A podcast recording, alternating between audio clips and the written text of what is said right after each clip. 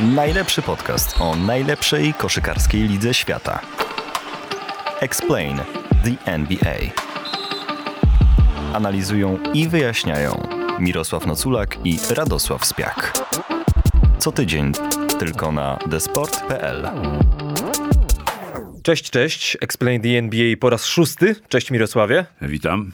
Jeden odcinek naszego podcastu już zaczynaliśmy o dyskusji na temat bójki, tak to nazwijmy, kiedy Nikola Jokic i Markif Morris mieli nieprzyjemną sytuację w meczu Denver z Miami. Dzisiaj nasz subiektywny przegląd tygodnia też zaczynamy od bójki, trochę bardziej w cudzysłowie efektownej, która miała miejsce w Detroit.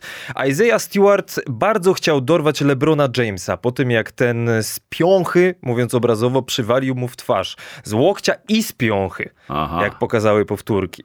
W związku z czym LeBron James został zawieszony na jeden mecz, Isaiah Stewart został zawieszony na dwa mecze. LeBron już nie zagrał w Nowym Jorku, Lakers przegrali ten mecz z Knicks, Isaiah Stewart pauzuje dwa spotkania. O czym pomyślałeś, Mirosławie, jak widziałeś tę bójkę? Bo moje pierwsze skojarzenie to było oczywiście Malice the Palace, no bo to miało miejsce w Detroit, ale przyznam ci, że nigdy w życiu, nie tylko w NBA, nie widziałem kogoś tak skoncentrowanego na tym, żeby dorwać swojego przeciwnika jak Isaiah Stewart. Tak, za, zapalczywy był bardzo, tak, to prawda. Ale to, to się zaczęło niewinnie, bo oni tam niby zajmowali pozycję przy, przy, do zbiórki przy porzucie wolnym, e, porzucie wolnym i e, byli też sklinczowani. E, I, i, i, w, pewnym momencie LeBron e, uwolnił się z tego, e, z tego klinczu i przyłożył z łokcia i jak mówisz jeszcze z piąchy Stewartowi. No to, to nie było fajne, bo to niby nie wyglądało tak, tak źle na, na pierwszy rzut oka, ale jednak później efekt widzieliśmy, że zakrwawiona twarz Stewarta była mocno, dosyć istotnie. Pewnie mu tam rozciął łuk briowy albo coś takiego, wtedy krwawienie jest ogromne. LeBron w tym meczu Oglądam dużo e, meczów Lakers, no w ogóle oglądam dużo meczów, więc po raz pierwszy widziałem LeBrona do jakiegoś czasu, że, że grał jakby ekonomicznie w tym meczu. Nie, nie był to ten prawdziwy LeBron, który gra z takim atletyzmem, z taką, z taką dynamiką. Coś się działo z LeBronem. Albo e, on dostał, dostał, że tak powiem, wskazówki, żeby, żeby się oszczędzać w tym meczu, ze względu na to, że być może jeszcze jego kontuzja jest nieodnowiona. I to go pewnie też trochę frustrowało bo on nie był sobą w tym meczu. To, to, to jest moje bardzo subiektywne wrażenie. I w sumie e, tak to się skończyło, że on być może też e, nerwowo nie wytrzymał w tej sytuacji i uderzył tego Stewarta. E, no ale, ale pościg Stewarta kompletnie nie. Może to zabawne, ale to było niefajne, bo i rzeczywiście nasunęło mi się dokładnie to samo skojarzenie, co tobie, e, z, że to, to, to miejsce, ten, to Detroit to jest takie właśnie, które wywołuje takie emocje być może. Ale to metafizyka, także zostawmy to. O Malice at the Palace rozmawialiśmy w poprzednim tygodniu przy okazji 17. rocznicy tego wydarzenia, tak to nazwijmy. Natomiast ja mam trzy przemyślenia w związku z tą bójką. Pierwsze przemyślenie jest takie, że jak dla mnie to Isaiah Stewart dostał zaskakująco niską karę. Dwa mecze. Dlatego, że uważam, że sposób w jaki zareagował i to jak agresywnie zareagował i to jak długo to trwało, powodowało, że e, no też napięcie wśród kibiców wzrasta. Ja zdaję sobie sprawę, że już po tylu latach te środki bezpieczeństwa są lepsze. Wydaje mi się, że nie groziło tam aż takim czymś jak, jak te właśnie 17 lat temu, ale trochę się dziwię, że dostał tylko dwa mecze zawieszenia. To jest moje pierwsze przemyślenie. A drugie przemyślenie jest takie, i to jest pod kątem mojego dziennikarskiego kunika, że tak się wyrażę. LeBron James po tym meczu nie rozmawiał z dziennikarzami. Jest to dla mnie dziwne, dlatego że on bardzo chętnie zabiera głos we wszystkich możliwych sprawach, nie tylko sportowych, także również społecznych, politycznych i musieli go bronić koledzy. Przede wszystkim Anthony Davis. Jakbym był LeBronem Jamesem, taką wielką gwiazdą, to wyszedłbym na tę chwilę do dziennikarzy i przedstawił swoją wersję, bo bardzo chętnie bym posłuchał jego wersji, dlatego że, i to jest moje pytanie do ciebie, bo wiem, że ludzie dyskutują ze sobą na ten temat, czy on to zrobił specjalnie, czy nie? Ja twierdzę, że tak.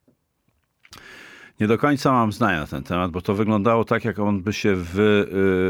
To w ogóle wyglądało tak, z daleka oczywiście, na, bo, bo, kamery akurat nie, nie, nie dały takiego zbliżenia ostrego na ten, na, na, na, ten, na ten akt przemocy, nazwijmy to tak. Ale takie miałem wrażenie, jakby on się z tego klinczu wy, wymykał i, i no jakby uderzył łokciem nie dlatego, że chciał, tylko że, że, się, że się wymknął, ale opinia ogólnie jest taka, że to zrobił celowo. Ja też tak uważam. I akurat blisko jesteśmy czwartej rocznicy sytuacji, kiedy LeBron James po raz pierwszy w swojej karierze został wyrzucony z meczu. Wtedy wprawdzie nie ze względu na flagrant 2, czyli przewinienie niesportowe wyższego stopnia, tylko wtedy akurat dostał dwa przewinienia techniczne, kiedy jeszcze był graczem Cleveland Cavaliers przeciwko Miami Heat. No i też wszyscy ci, którzy twierdzili, że NBA w ogóle nie zawiesi LeBrona Jamesa, bo akurat Lakers następny mecz grają w Madison Square Garden, no to jednak nie mieli racji, bo, bo NBA LeBrona zawiesiło na jeden mecz i Lakers mecz przegrali i mają teraz ujemny bilans. O, odnośnie tego, co powiedziałeś yy, o bezpieczeństwa, to przeczytałem gdzieś bodaj na ESPN, że, że wyprowadzało Lebrona trzech ochroniarzy z, z sali, jak go, z hali, jak go jak go wyrzucili z wojska. No tam w pewnym momencie ochroniarzem był y, nawet Corey Joseph, który jak zobaczył, że Isaiah Stewart chce obiec kuluary tam od tyłu, żeby do ławki rezerwowych Lakers się dostać, to nawet tam stał przy wejściu, żeby on tam aby nie wybiegł na wszelki wypadek. Też ciekawa sytuacja, też nigdy czegoś takiego nie widziałem. Przechodzimy do pierwszej zmiany trenera w tym sezonie. Luke Walton z Sacramento Kings stracił pracę, zastąpił go jego dotychczasowy asystent, aczkolwiek człowiek z dużym doświadczeniem jako pierwszy trener, czyli Alvin Gentry. Przyznam Mirosławie, że się tego spodziewałem, aczkolwiek uważam, że problemem Sacramento nie był sam Luke Walton. Moim zdaniem tam problemem są wszyscy. Ale tak niemal dosłownie wszyscy, włącznie z koszykarzami w dużej mierze. No tak, ale Luke Walton te, jest na pierwszej linii odpowiedzialności, że tak powiem. E, e, I on, on odpowiada za to, jak się, jak, się, jak się zespół zachowuje, a grają fatalnie. Tam jest potencjał w tym zespole, bez wątpienia. Natomiast Luke Walton to jest jeden z tych trenerów, których, e, których nie widzę jego udziału w, w organizacji gry zespołu. To to tak było w Lakers. Ja się zastanawiałem, jakim cudem Lakers y, powołali takiego trenera niedoświadczonego na, na stanowisko head coacha. E, klub z takim ogromnym doświadczeniem. No ale Luke Walton ma pewnie jakieś swoje, e, swoje koneksje, nie, nie najsłabsze, skoro tym trenerem został. Także nie, też mnie nie zaskoczyła ta decyzja, jeżeli chodzi o Luke Waltona. Natomiast jeżeli chodzi o Alvina Genty, to jest y, trener bardzo doświadczony. On y, Y, ciągle, często zmieniał kluby, był najczęściej asystentem, ale bywał też głównym trenerem i chyba na jego, jego najlepsze osiągnięcie to jest bodaj 2009-10 y, w Phoenix, kiedy dotarł do finału konferencji e, i miał dosyć dobry bilans y, w rundzie zasadniczej, bodaj 54 zwycięstwa. Tak dlatego, jest.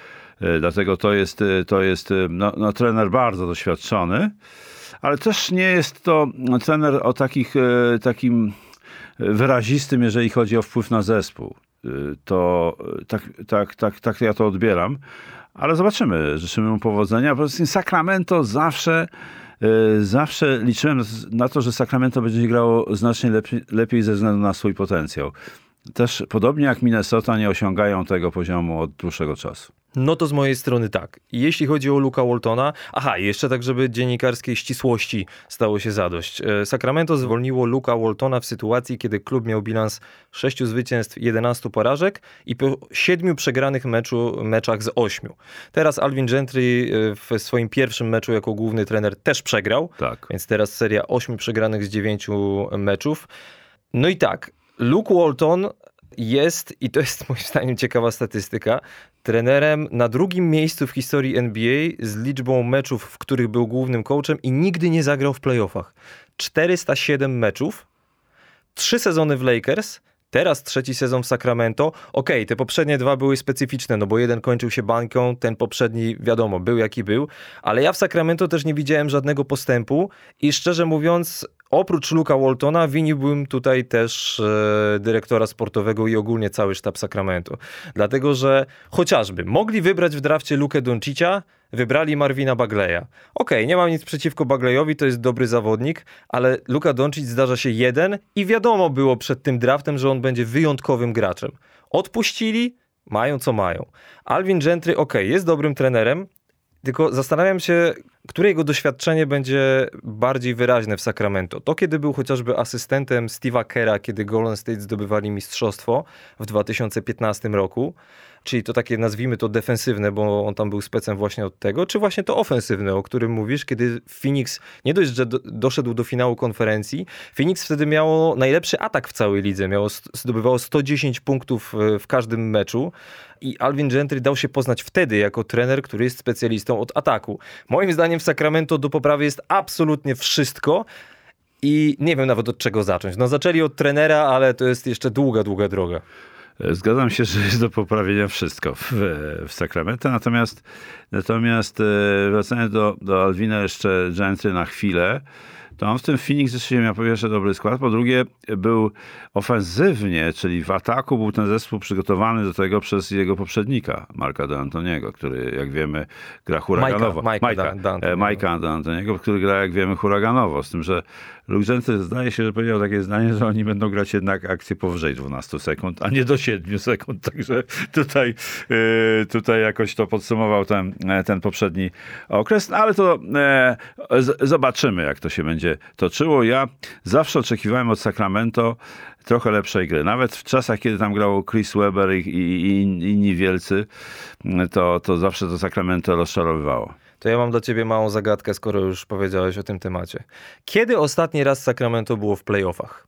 Jak myślisz? Oj, bardzo dawno. Rok? Bardzo dawno. Nie wiem, czy to nie był ten, ten właśnie ten, ten rok, kiedy przegrali tak fatalnie z Lakersami. Ory rzucił na, na, na, na 30 sekundy przed Troszeczkę końcem. później, ale i tak dawno temu. W 2006 roku po raz ostatni byli w playoffach, czyli 15 lat temu. Jak to jest możliwe, że jeden klub przez 15 lat nie potrafi awansować do playoffów? Już nawet nie mówię o wygraniu jakiejś serii, bo akurat po raz ostatni serię w playoffach wygrali w 2004 roku.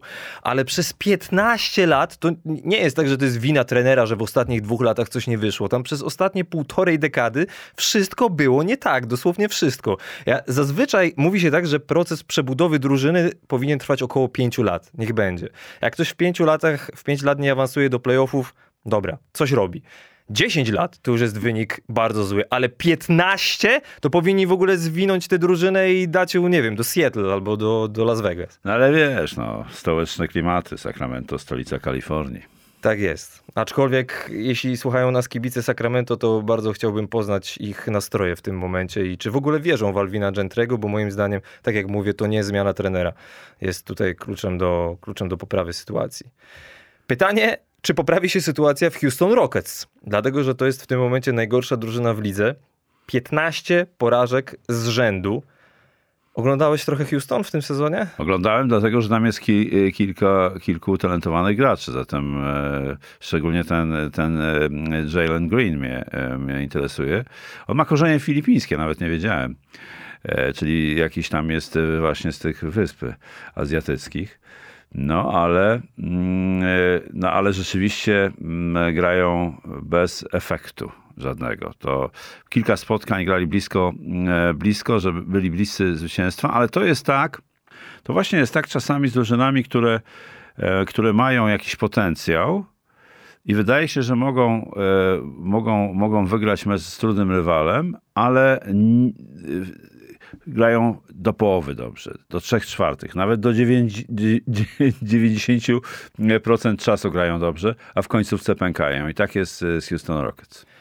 Ja właśnie tam za bardzo nie widzę potencjału. To jest mój problem dla mnie, szczerze mówiąc, bo Jalen Green ok, Alperen Schengen, mówiłem w jednym z odcinków naszego podcastu, bardzo że też mi się podoba, tylko co to Houston tak naprawdę chce zrobić w tym sezonie? Bo ja mam takie wrażenie, że oni tankują do draftu już w tym momencie. I powiem ci, dlaczego tak sądzę. Dlatego, że John Wall w ogóle nie gra, a mógłby, bo nie jest kontuzjowany.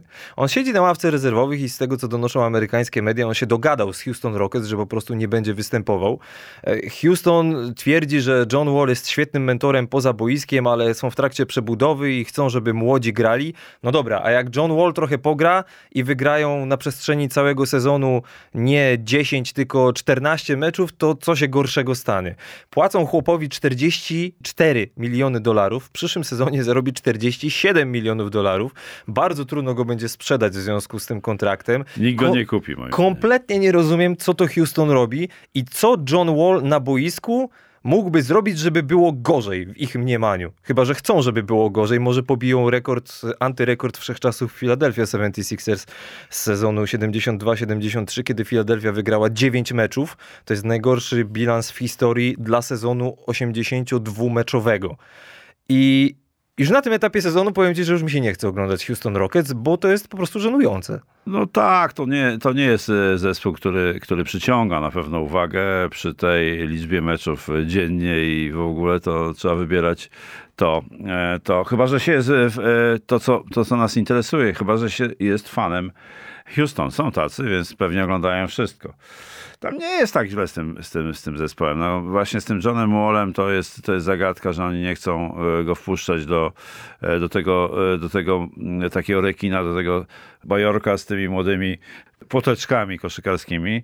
Może tak jest. No jest tam Christian Wood, jest Kevin Porter Jr., są ten Sengun, Shengun, który, który bardzo fajnie i przytomnie się zachowuje na boisku jego warto obserwować, choć on jest y, jak na y, koszykarza. To jest ciekawe zjawisko, bo on jest y, dosyć kwadratowy jak na koszykarza, ale ale ma niesamowitą intuicję i w obronie, i w ataku. Kiedy zebrać piłkę w ataku, kiedy wyłożyć rękę tak, żeby przechwycić piłkę, to ma i to jest, to, to jest dar po prostu.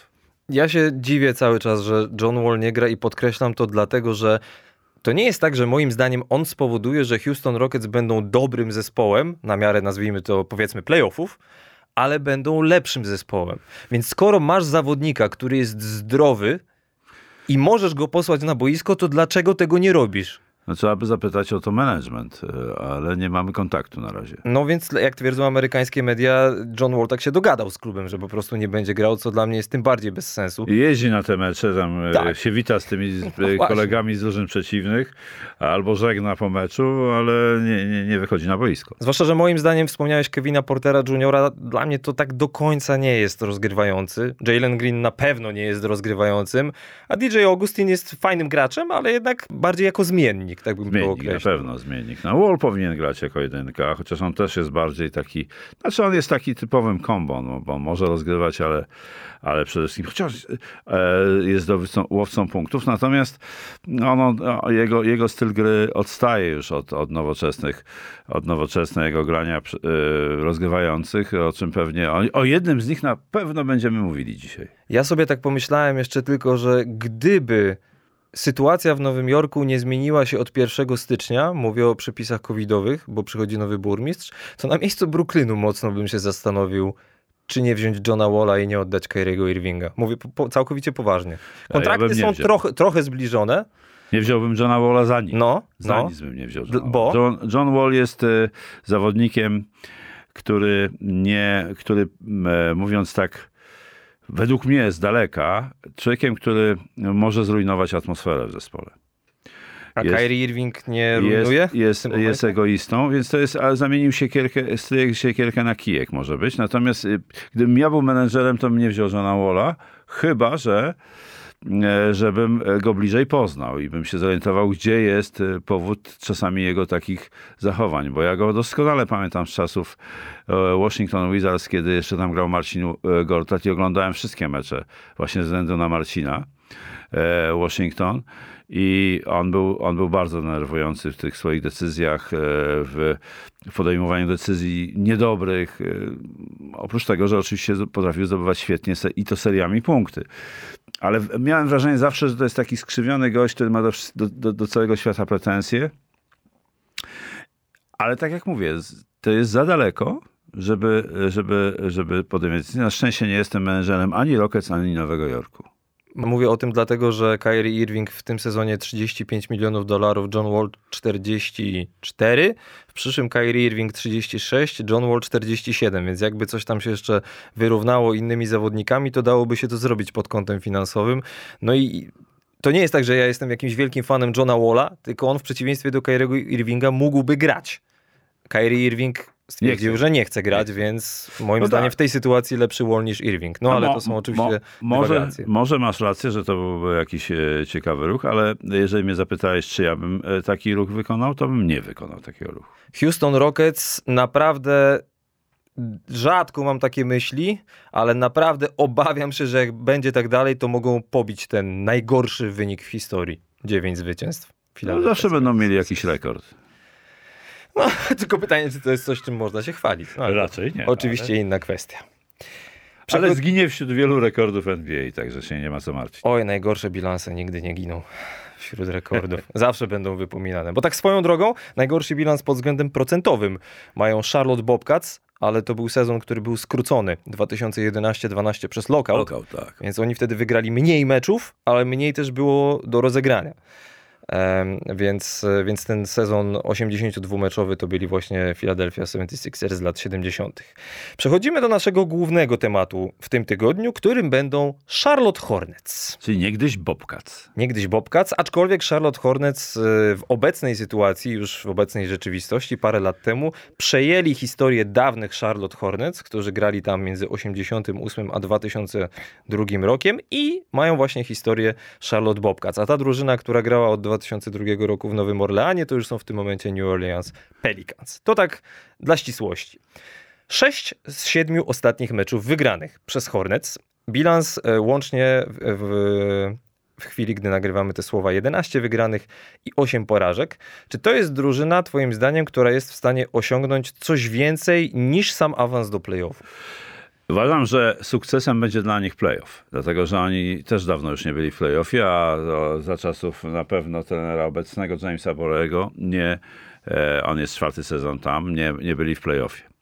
Więc sukces to będzie na pewno sukces. E, wejście do playoffu, a rywalizacja na wschodzie jest e, niesamowita. Oto, oto sześć miejsc najpierw, a potem o dwa dodatkowe, więc to, to, będzie, to będzie trudne zadanie, ale Właśnie spodziewam się, że jednak awansują, bo e, mówimy o, o Hornets z, z, takiego powodu, że oni przede wszystkim są jednym z dwóch zespołów, którzy pokonali liderów absolutnych w tej chwili, chociaż nie takich absolutnych, bo Phoenix się tam do nich zbliżają, ale, ale liderów e, ligi, czyli Golden State Warriors. Pokonali ich e, u siebie na swoim boisku i to jest, to jest a drugim byli bodaj Memphis, którzy pokonali Golden State. Więc e, ten mecz e, właśnie, mm, ten mecz e, Golden State z Charlotte był, był takim, takim meczem, który trudno się oglądało, bo obydwa zespoły grały, na pewno Golden State grali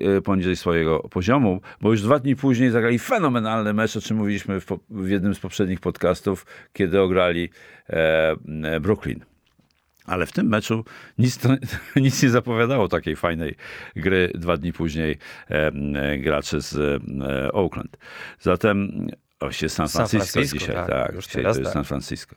Przyzwyczajenie. E, ale Hornets e, jako, jako zespół przede wszystkim mają fantastycznego jednego kolesia, który został e, Rookie of the Year, czyli graczem e, początkującym, najlepszym graczem w poprzednim sezonie, czyli Lamelo Bola. I oglądanie tego gościa z taką miną, on ma taką, taki wyraz twarzy, jest tak nieprawdopodobnie pewny siebie, taki ma takie spojrzenie ma na e, wyzywające, rzekłbym, choć nie aż tak, e, może wyzywające to nie jest właściwie taki sowiżdżalski, jest taki, a co mi zrobicie? Nic mi nie zrobicie. I, i szalenie mi się to podoba, bo on to potwierdza w grze, bo on w ogóle nie ma, nie ma emocji takich, e, takich że on, przy, przy, jego brat w ogóle nie ma żadnych emocji moim zdaniem. Lonzo, Lonzo, Lonzo z Chicago, natomiast Lamelo jest świetny świetnym graczem. Nie ma takiej motoryki jakiejś fenomenalnej, ale ma niesamowite wyczucie i instynkt gry. Świetnie gra z piłką i świetnie gra bez piłki. E, bo e, no, generalnie gra z piłką, bo jest rozgrywającym, ale mm, ma niesamowity rzut z dystansu i to z daleka i to wykonuje z takiej pozycji dosyć dziwnej, bo z przedklatki piersiowej prowadzi piłkę, podobnie jak jego starszy brat. E, zatem to jest taki, taki rzut wydawałoby się łatwy do pokrycia, ale on dosyć szybko to robi. Ale drugim graczem, który, którego uwielbiam oglądać e, w Hornets, to jest Miles, nie Davis, bo nie, ale Bridges. To jest gość, który po prostu, którego oglądanie e, sprawia czystą przyjemność. To jest prawdopodobnie gracz, tak wszyscy mówią, na, e, na obecnym etapie uważany za, za zawodnika, który może osiągnąć tytuł mm, który, takiego, który zrobi największy postęp w sezonie. On już w ubiegłym sezonie grał dobrze, ale to, co gra e, w tym roku, to jest fenomenalne. Jeśli chodzi o Milesa Bridgesa, też sobie wynotowałem, bo chciałem powiedzieć o tym samym, o tym, że jest jednym z głównych kandydatów do tej nagrody. Zdobywa średnio o prawie 9 punktów więcej niż w poprzednim sezonie, plus yy, półtorej zbiórki, plus ponad jedna asysta, natomiast jego skuteczności z gry spadły. Również w rzutach za 3 punkty o 7%. Oddaje też 8 rzutów więcej, ma ważniejszą rolę w ataku, e, ale i nie będę się na tym bardzo rozwodził, ale jakbym w tym momencie miał przyznawać nagrodę za największy postęp, to dla mnie jednak Tyrese Maxi z Philadelphia 76ers, który naprawdę pod nieobecność Bena Simonsa gra bardzo dobrze, popełnia rekordowo mało strat, jak na ze swojej pozycji. Natomiast Miles Bridges spokojnie ma szansę go wyprzedzić, bo sezon jeszcze długi. No i on jest ważniejszym graczem w swoim zespole niż Tyrese Maxi w Filadelfii. Tak, ale e, on, e, mnie, e, mnie się podoba w grze Milesa to, że on. Znaczy, to jest taki nowoczesny typ y, gracza. To jest, on trochę przypomina, jeżeli chodzi o fizyczność, y, y, pewnego pana, który zaczynał w Cleveland, teraz jest w Lakers. Ale jest, ale jest. Aż tak? tak, ale ale, ale jest moim zdaniem, jego ruchy są bardziej takie kocie niż, niż Lebrona. Mówię, przypomina, ja nie mówię, że jest taki sam. On zresztą ma, moim zdaniem, tak w cudzysłowie, brata bliźniaka w Memphis. Okay. Delon Brooks jest dokładnie Dylan taki Brooks, jak on. tak jest. Piękny gracz, uwielbia go oglądać. Niestety ostatnio kontuzjowany, z opóźnieniem zaczął sezon. Teraz w ostatnim meczu też nie grał, y, bo był, ma jakiś uraz, ale, ale tego, tacy gracze dla mnie właśnie stanowią E, taką egzemplifikację współczesnej koszykówki. Niesamowita sprawność, niesamowita technika, duże umiejętności i efektywność i efektowność połączone razem. To, to mi się szalenie podoba. To co do Lamelo Bola, to ja chciałbym jeszcze tylko dodać, bo zgadzam się z tym, co powiedziałeś, że jak się go ogląda, to widać niesamowitą fantazję w jego grze, ale połączoną z dokładnością, co nie jest zbyt częstym połączeniem. On nie popełnia zbyt dużo strat, Natomiast rzutowo czasami podejmuje złe decyzje. Był taki jeden mecz w tym sezonie, gdzie w kontrze przy przewadze rzucił sam z ósmego metra i Miles Bridges tak uniósł ręce do góry w geście. Co ty chłopie robisz? E, no ale powiedzmy, takie rzeczy się Zdarzają. młodemu zawodnikowi mogą zdarzać. Natomiast Terry Rozier to jest jeszcze zawodnik, na którego warto zwrócić uwagę, dlatego że już poza samym faktem, że, że gra po prostu dobrze, on gra dobrze wtedy, kiedy to jest bardzo potrzebne, w wyrównanych końcówkach. Jak wspominaliśmy, wspomniałeś ten mecz z Golden State, on już miał miejsce jakiś czas temu, ale mówimy o nim dlatego, że Charlotte jako jedni z nielicznych wygrali z Warriors. Jedni z dwóch do tej pory. To on, mam na myśli Terego Roziera, wszystkie swoje 20 punktów zdobył w drugiej połowie ogólnie gra naprawdę dobrze w końcówkach i przyznam, że nie spodziewałem się, że będzie aż tak dobrze. On już w poprzednim sezonie grał dobrze, ale jest naprawdę bardzo dobrze. Ale jest się fajnie, y, y, to, że się uwolnił od tych Celtów, gdzie był trochę w cieniu, chociaż miał tam też dobre momenty. Tutaj się odnalazł, w tym sezonie szczególnie. E, Terry Rozier jest trzecią siłą absolutnie tej ekipy. Do tego jeszcze trzeba dodać e, mm, e, Gordona Haywarda i bardzo ciekawym graczem którym znany mam zresztą, jest Kelly Oubre, który wchodzi z ławki. Także, także mają, mają bardzo tą pierwszą piątkę. E, Mason Plumley też wykonuje swoją robotę na środku. No jest nowoczesny, e, nowoczesny gracz, e, jeżeli chodzi o środek, ale jest mocny i ma duże umiejętności i ogromną wiedzę i doświadczenie koszykarskie. Ja właśnie jeszcze o, o Lamelo, o Lamelo chciałem powiedzieć to, że on ma na twarzy wypisane, e, jak bardzo rozumie tę grę. Bo są częste zbliżenia na tego gracza. I jak coś tam e, James Borego e, tłumaczy, to on, on, widać, że on to wszystko w lot łapie i to, to widać na jego twarzy, w jego oczach. Jest bystrzak nieprawdopodobny. To ja chciałem jeszcze zaznaczyć, pomówmy chwilę też o tym, jak grają Charlotte, o, bo okay. to jest drużyna, która Pierwsze, co mam w głowie, jak ich oglądam, to jest to, że fajnie się ich ogląda. To jest tak. po prostu drużyna do tak. oglądania, naprawdę tak. efektowna, która gra bardzo dobrze w ataku. To jest w tym momencie trzeci atak ligi, tylko za Golden State i Utah, jeśli chodzi o średnią zdobywanych punktów. Mają drugą skuteczność w rzutach za trzy, tylko za Brooklyn Nets. Natomiast obrona 22 miejsce, 109,5 punktu traconych na 100 posiadań, więc to jest dość ciekawe, że grając no w zasadzie można powiedzieć, słabo w obronie. Są, są w czołówce wschodu, wygrywają i ogląda się ich naprawdę przyjemnie. Pytanie, dokąd ich to zaprowadzi, bo jakbym dzisiaj miał stawiać pieniądze, to powiedziałbym, że faktycznie awansują do playoffów, ale że raczej, raczej nic większego tam nie osiągną. Również ze względu na brak doświadczenia najważniejszych zawodników. Tak, to, to, to, to już mówiliśmy, że być może, że, że, że, że sukcesem będzie awans do playoffu i, i niewiele więcej, natomiast Przede wszystkim e, ogląda się ich e, dlatego, że się dobrze ich ogląda. I to jest, e, i to, to się w pełni z tobą zgadza. Natomiast jeżeli, chodzi o obronę, to oni bronią słabo, mówiąc krótko.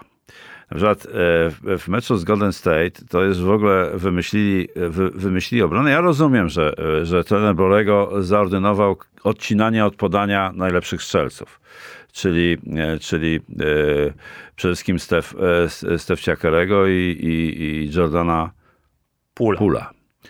Ale to się kończyło tym, to jest w tej w obronie, kiedy się odcina piłkę, to się nazywa w obronie taki, e, taka sytuacja, to jest, nazywa się overplay, czyli aż e, tak mocny nacisk na gracza i odcinanie piłki, także że ręka jest, e, ręka broniąca, odcinająca podanie jest daleko wysunięta od, od, od, od, od, od atakującego. I w tym momencie w NBA 100% prawie graczy, co zrobi? Zrobi backdora i jest po zabawie.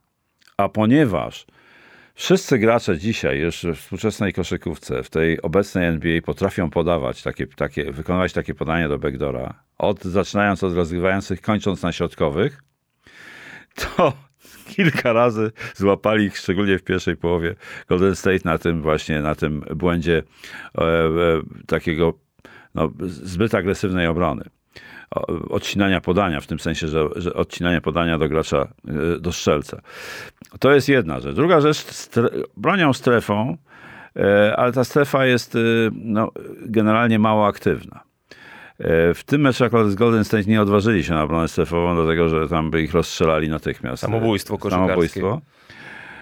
E, także to, jest, to nie jest zespół e, dobrze broniący, chociaż akurat w tym meczu przy tej słabszej mm, dyspozycji e, liderów dzisiejszej NBA, no tam wiele rzeczy im się udało w obronie. I dlatego wygrali to spotkanie między innymi.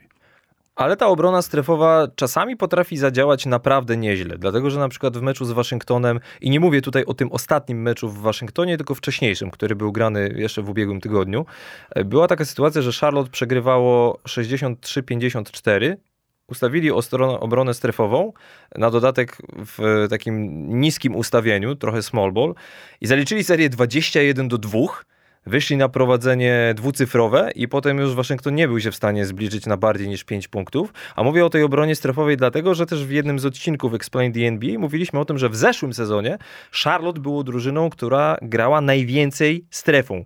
Więc James Borego to lubi tak, najwyraźniej. Tak, no tutaj w tym meczu akurat, y, o którym ja mówię z, z tym Golden State, bo to był dla mnie jeden z najciekawszych meczów do obejrzenia. W sensie, jak zrobiło, jak to zrobili, zrobili e, właśnie e, Hornets e, to częściej bronili, bardzo często bronili, stosowali obronę strefową i to 2-3 E, gracze właśnie z San Francisco.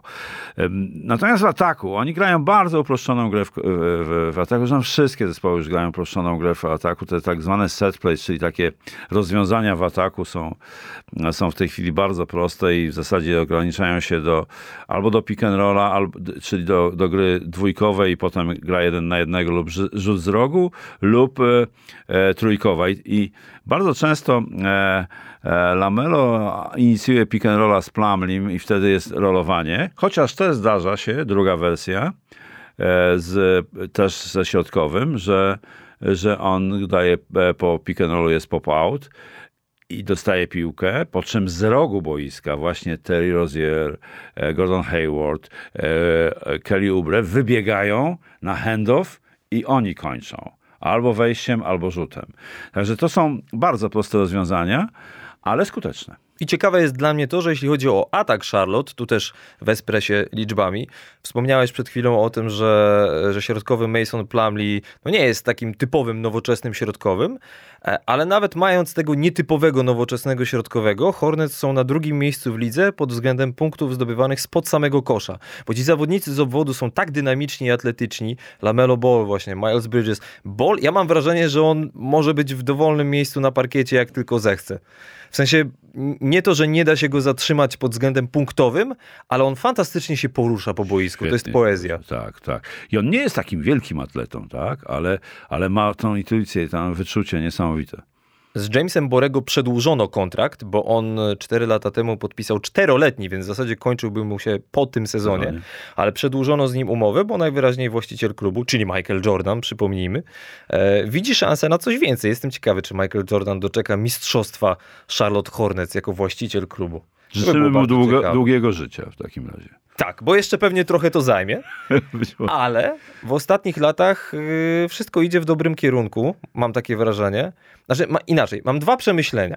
Bo z jednej strony Charlotte jest o tyle trudnym miejscem do ściągnięcia do klubu dobrych, wolnych agentów, dlatego że no, nie jest to miejsce jakoś fantastyczne do życia typu Los Angeles, albo Nowy Jork, albo Miami. Albo Chicago nawet. Więc, albo Chicago, więc klub taki jak Charlotte Hornets musi dobrze draftować. I co się stało? Przez lata Michael Jordan był uznawany też za, e, za, za człowieka, który nie umie wybierać dobrych zawodników w drafcie. Ale generalnym menadżerem Charlotte Hornets został Mitch Kapczak. I od momentu, Los Angeles Lakers. Tak, w przeszłości. I od momentu, kiedy Mitch Kapczak został generalnym menedżerem Charlotte Hornets, oni wybierali w drafcie następujących zawodników. Shai Gilgis Alexander, oddany za Milesa Bridgesa. Patrzę głównie na pierwszą rundę. PJ Washington, Cody Martin w drugiej rundzie, a bardzo mi się podoba ten zawodnik. Fajnie gra. Cody jest bardzo ważnym graczem w tym zespole, takim właśnie z ławki. Lamelo Ball. E, no i tutaj druga runda 2020, zawodnicy, którzy raczej nie grają. Ale te wybory, które właśnie powiedziałem, swoją drogą Shai Gilgis Alexander numer 11, Miles Bridges numer 12, więc taka ciekawa wymiana numer po numerze. Ale ten człowiek wie, co robi. Wie, jak budować zespół. Z jednym wyjątkiem. Kiedy no tak. zatrudnił e, Peytona i, i, i e, Melona. Ja widzę, że 2000... będziesz w każdym odcinku. Nigdy mu tego nie wybaczy. Nie, bo, ale w ogóle wolę mówić Kupczak, bo to jest Polak. No tak, ma polskie korzenie. Tak jest. To I, prawda. I należy do Stowarzyszenia Polsko-Amerykańskich jakichś biznesmenów czy, czy, czy, czy trenerów nawet. E, raczej, e, raczej on raczej w biznesie, z biznesem jest bardziej związany niż z trenowaniem. E, no, dobrze, dobrze to się... A o PJ Washingtonie chciałem powiedzieć jeszcze jedną A proszę bardzo. On jest jednym z trzech e, graczy amerykańskich, obok Zaka Collinsa i Peytona Pritcharda, z którymi się spotkałem i miałem przyjemność grać przeciwko nim w Mistrzostwach Świata 3 na 3 w Debreczynie w 2015 roku.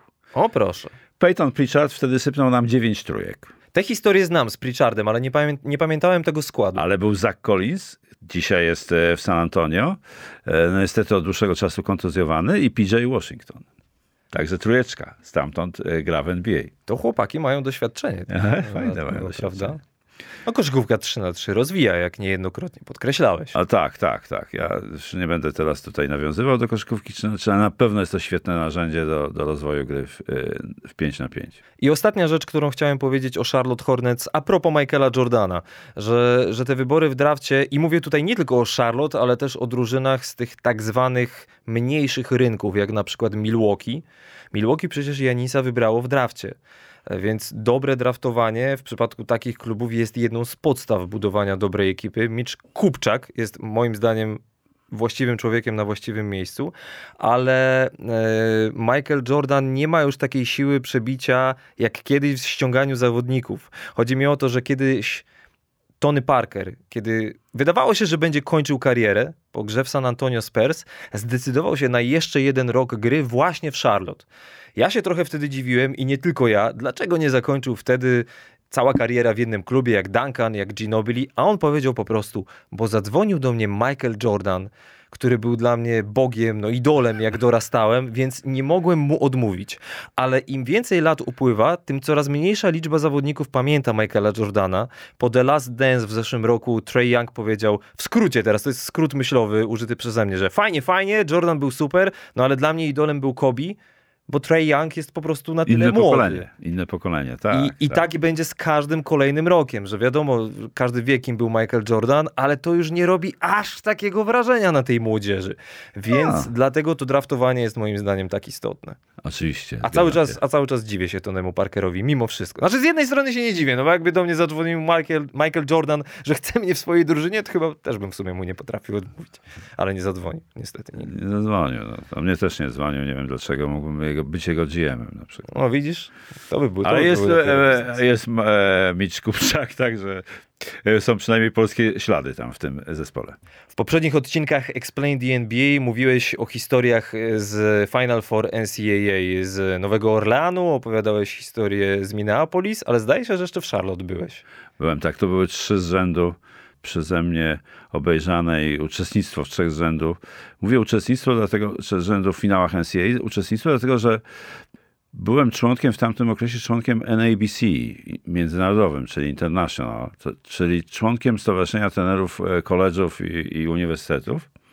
To nie jest jakaś wielka sztuka, wówczas było zapłacić 75 dolarów, ale co to członkostwo dawało? Dawało przede wszystkim to, że mogłem uczestniczyć w kongresie NABC, który jest e, przy Final Four zawsze i są tam kliniki trenerskie, czyli te e, e, wykłady z, z koszykówki prowadzone przez wybitnych trenerów i to, to, to mnie najbardziej zawsze tam oprócz, oprócz samego wydarzenia sportowego pociągało. Ale to już był mój trzeci wyjazd i e, już, już część ludzi z, z, z tego środowiska wiedziała, że przyjeżdża człowiek z Polski, czyli nie, wiadomo skąd, a tam przecież nie ma jeszcze Amerykanów, e, zawodników w tej Polsce. No i namówiono mnie do tego, żeby zostać e, agentem, ponieważ nie byłem wtedy trenerem i podjąłem się agentury, mówiąc tak trochę e, z małą przesadą, ponieważ namierzyli mnie trzej panowie młodzi, tacy w garniturach eleganccy i mnie zaprosili na kolację i to był powód, y, powodem było właśnie zachęcenie mnie do pracy tej menedżerskiej. Ale wymyślili coś takiego, zaprosili mnie na kolację do klubu Go Go. Czyli mówiąc po naszemu striptease, tak? I pomyślę sobie, rany boskie, no nie wypada odmówić, byłem gościem, więc nie wypadało marudzić. Ale po pół godzinie e, mówię do tych panów, słuchajcie, panowie, w Polsce w latach 70., a to pamiętam bardzo dobrze, striptease był na genialnym poziomie. Nie, nie chcę powiedzieć, że tutaj nie jest, ale znam to bardzo dobrze. Natomiast dla mnie zawsze, oprócz koszykówki w Ameryce, w Stanach Zjednoczonych, będzie pójście na dobry jazz. Czy macie tutaj dobry jazz Charlotte? Oni mówią, mamy. No i oczywiście wylądowaliśmy w klubie jazzowym. Skończyło się o trzeciej nad ranem, jak zwykle w takich sytuacjach. No są pewne priorytety. E, So, I tu, i mówiąc, e, mówiąc krótko, e, striptease mnie absolutnie nie wziął. Oni byli tak zdziwieni, że, że człowiek tam gdzieś skądś, nie wiadomo skąd, że w ogóle ma takie pojęcie o, o, o czymś takim jak Go Go. Natomiast to jeszcze, jeszcze z tym się wiążą dwie, dwie, dwie historie. Po pierwsze, Bill Clinton prezydent Stanów Zjednoczonych wówczas, wówczas w tym czasie, przyjechał na ten mecz finałowy, bo grała, grał Duke z, e, z Arkansas, a on był, jest absolwentem Arkansas. Więc był i e, bardzo zabawne były, e, były, e, były reakcje kibiców Duke. Oczywiście wielkie transparenty Clinton go home, głównie wypisane na nich, ale w związku z tym, że był tam Bill Clinton, były, była ostra, ostra selekcja, znaczy była, było, były, było mocne sprawdzanie e, przy wejściu do, do, do, do hali i były długie kolejki. I ja nie wiem, jak to się stało, ale stałem koło Liua Sindora, czyli bardziej znanego jako Jabara. E, I jak się zorientowałem, że, że to jest Jabbar, to myślę sobie, pogadam z nim. I coś zagadałem, a obok niego stała kobieta, prawdopodobnie jego, jego, jego kobieta i a on nie reagował, w ogóle nawet nie spojrzał na mnie z tych wysokości.